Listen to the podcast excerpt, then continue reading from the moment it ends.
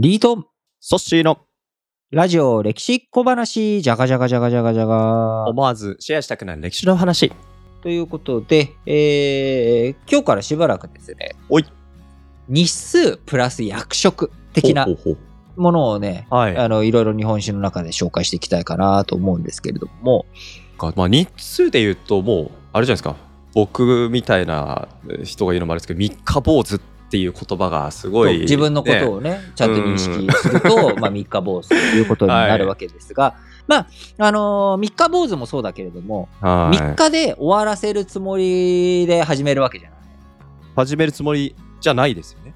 伝統で長く続けるつもりなんだけれども、ん。やっぱり短くて終わってしまういろんな人たちの話をしていきたいと思うんですけれども、はいうんまず、やっぱりそのね、三日坊主と同じ3日ですが、はい。三日天下とおいう言葉聞いたことありませんか？ますねまあ短かったうん天下。はい。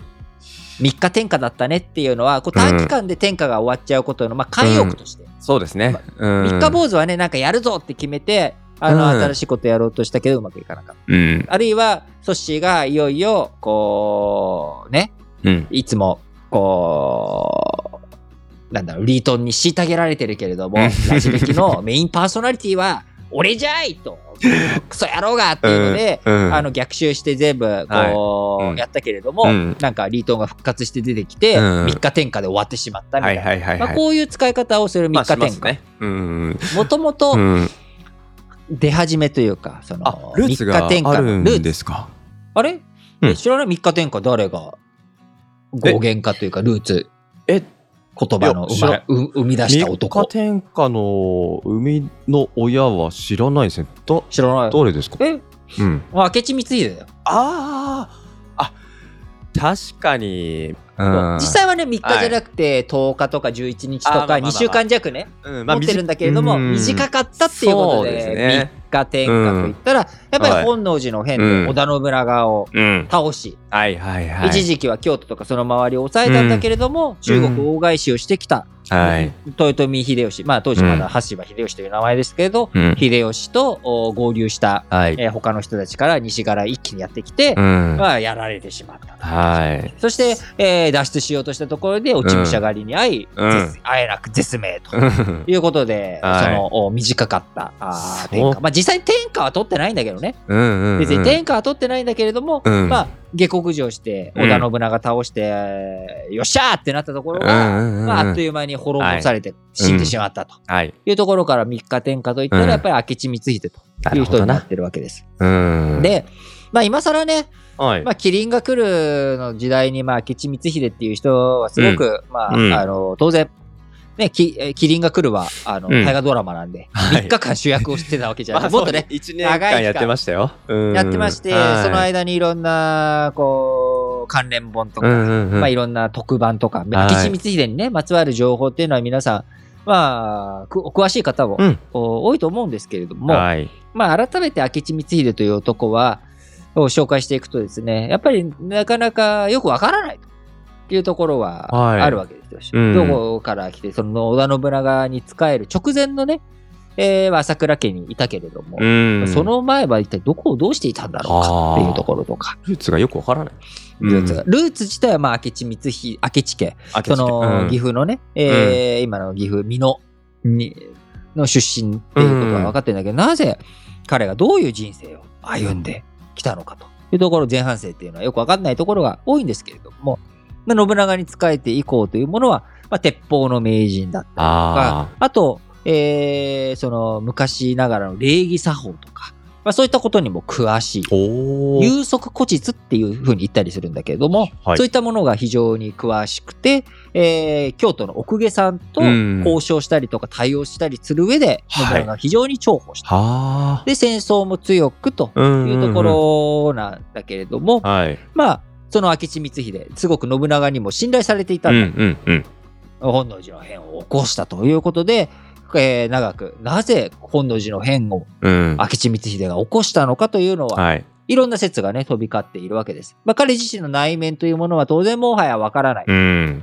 わけですけれども、まあ、怨恨説、恨み、はいうん信長に対する日頃からの恨みが募り募ってという説あるいは本当にね自分が天下を取りたい、と思った説、3日にとどまらずもう本当に天下を取りたかった。自分が天下を取りたい、うんあるいは、まあね、あの近年いろんな書状があー見つかったりとかして、えーこのお明智光秀っていうのは長宗我部四国のお長宗我部氏とのお外交交渉、うんうんこれの織田家側の窓口をやっていたんだけれども、うん。うんえーそれを信長がもうお長宗我部家倒すとはい。いう感じで、四国征伐のね、はあえー軍勢が整えられるということになり、うんうんはい。まあ、明智光秀のポジションがうん。危うくなってしまう。はい。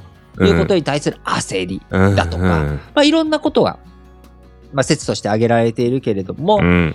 まあ、あるいはね、急にこう、打つで、うんえい、もういいやみたいな。う ん敵は本能寺にありみたいなね。急に言い始めた。急に、うん。あのーこう、もう、突発的な行為だということ。まあ、突発的な行為だとするとね、3日天下というのは分かりやすいよね。まあうん、それは事前準備がなかりせば、うん倒すというようなね、うんこと。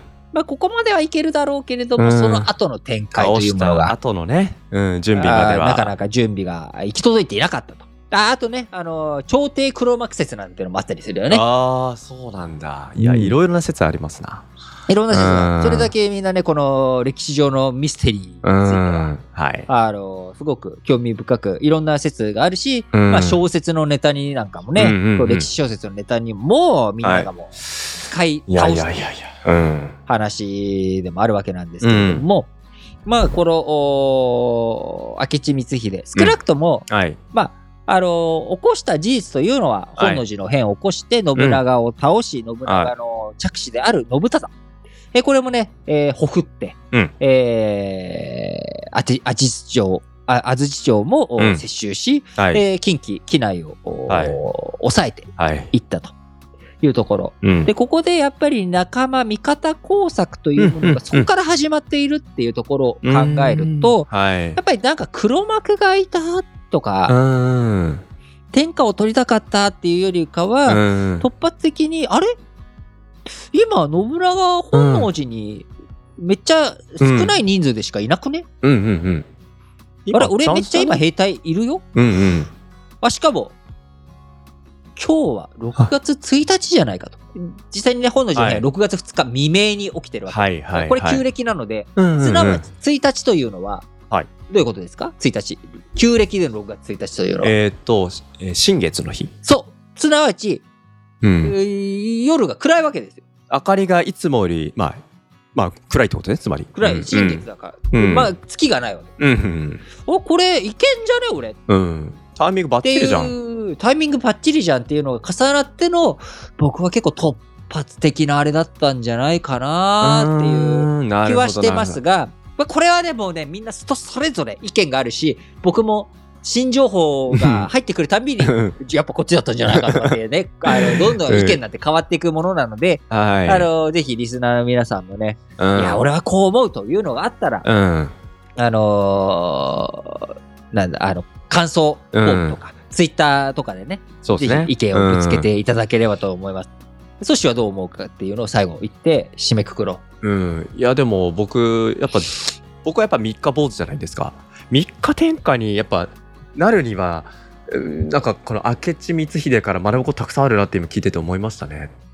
う。うん、ちょっとごめん、全然意味がわからない。で意味わかんないと思うんですけどいや、ね、信長の家臣信長の家臣にすら僕多分なれないなって聞いてて思っててうん、そうだね。そこにまでまずなるっていうそこから先三日天下だったっていうことの話は今日聞きましたけど、そもそも三日天下のチャンスをつかむためにもなんかあ光秀から学ぶこと結構あるんじゃないかなと思って。いう話の中にさっき礼儀が正しかったとかいろんな人との折衝役を司ったとかやっぱり能力が高かった人なんだなっていうのは聞いてて思って、まあそうだね。まあうんそれはね、言っちゃうとね、まあ能力が高かったっていうのはね、もう本当に、ね、あのーその通りでしかなくて、本当に、うんあのーすいません、努力してなくてってなっちゃうんだけれども、うんうんまあやっぱ大切なことだよねい。やそうですねいやだからやっぱりこの明智光秀については本能寺の変がセンセーショナルに聞こえちゃうからそれよりそこに至るまでの彼のヒストリーまあこれもね何が正しいかわからないからいろんな話が行き交いますけれども、うん、今日はちょっと僕この話聞きながらそういうところに思いを馳せた時間になって面白かったなっていうふうに思いました。はい。ということで、今回の三日天下、はい、明智水秀ちゃんということで、ご紹介いたしました。はい、えー、次回、また皆さんお楽しみにしてください。はい。ここまでお相手は私、リートンと、ソシでした。バイバイ。バイバイ。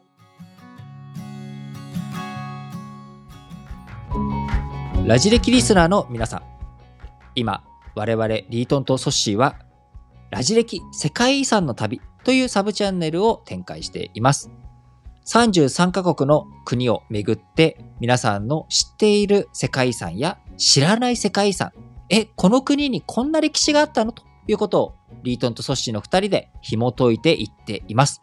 ぜひ、ラジ歴世界遺産の旅、こちらの方も聞いていただければと思います。各ポッドキャストでラジ歴世界遺産の旅で検索していただくと、青色のサムネイルが出てくると思いますので、そちらの方からぜひ聞いていただければと思います。え、順次、え、週に1編ずつプラスアルファできるようにですね、今公開を進めていっており、なんとかこの2023年中には世界遺産旅を終えて日本に帰ってきたいな皆さん、それではお楽しみに